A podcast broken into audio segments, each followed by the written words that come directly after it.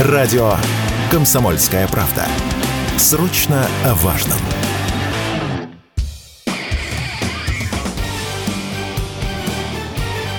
Говорит полковник. Нет вопроса, на который не знает ответа Виктор Баранец.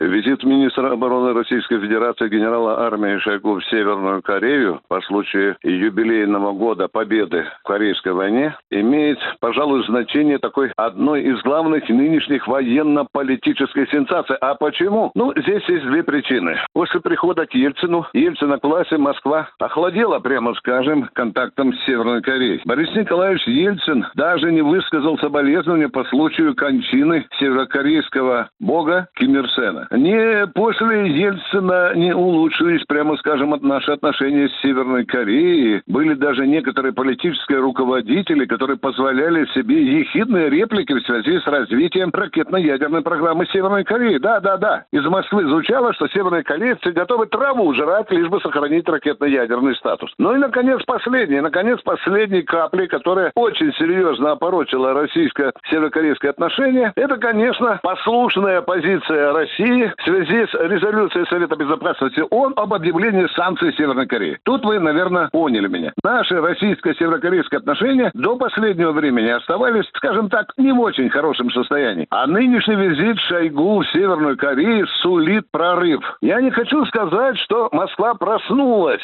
понимая геополитическое значение Северной Кореи в нынешней военно-политической ситуации и на Дальнем Востоке, да, и не только на Дальнем Востоке. Мне кажется, что Кремль в данном случае делает очень умный шаг, размораживая эти отношения. И, безусловно, я не сомневаюсь, что санкции, которые мы объявили, кажется, в 2017 году, они будут сняты. Если вы внимательно посмотрите на телесъемки о визите Шойгу в Северную Корею, вы обязательно обратите внимание на состав делегации. Не надо быть сотрудником ЦРУ, чтобы понять, если вместе с Шойгу в Пхеньян прилетели и за его заместитель по вооружению, и на начальник главного разведывательного управления, да и другие значимые персоны, можно и к бабке, как говорится, не ходить, что речь будет идти об очень важных военно-технических аспектах. Ну ладно, я выскажу вам всего лишь предположение. Я не исключаю, что мы попросим наших северокорейских соседей поделиться снарядами для специальной военной операции. Они нам очень пригодятся, тем более, что у Северной Кореи количество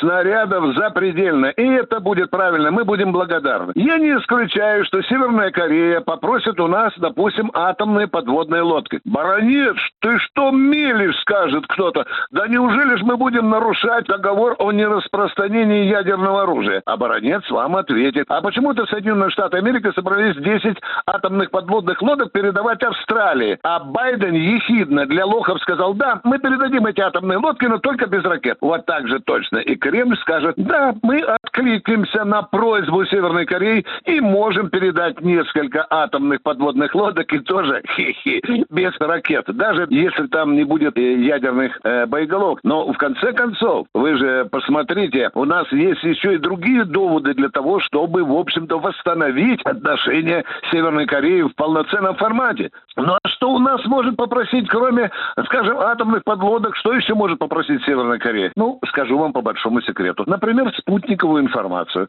которая у нас в избытке. А Северной Корее она очень и очень пригодится. Что нам еще может предложить Северная Корея? О, еще один секрет приоткрою. Ладно, только для вас. Северная Корея уже однажды устами своего посольского сотрудника э, в прошлом году проговорила, что она бы не просит прислать даже 500 тысяч строителей для того, чтобы восстанавливать Мариуполь или Мелитополь. Отличная идея. Вы же знаете, что северокорейцы великолепные строители. Правда, у них есть одна очень серьезная и очень приятная особенность. Они великолепно владеют строительным мастерком и автоматом Калашникова. Виктор Баранец, радио «Комсомольская правда», Москва. Говорит полковник. Нет вопроса, на который не знает ответа Виктор Баранец.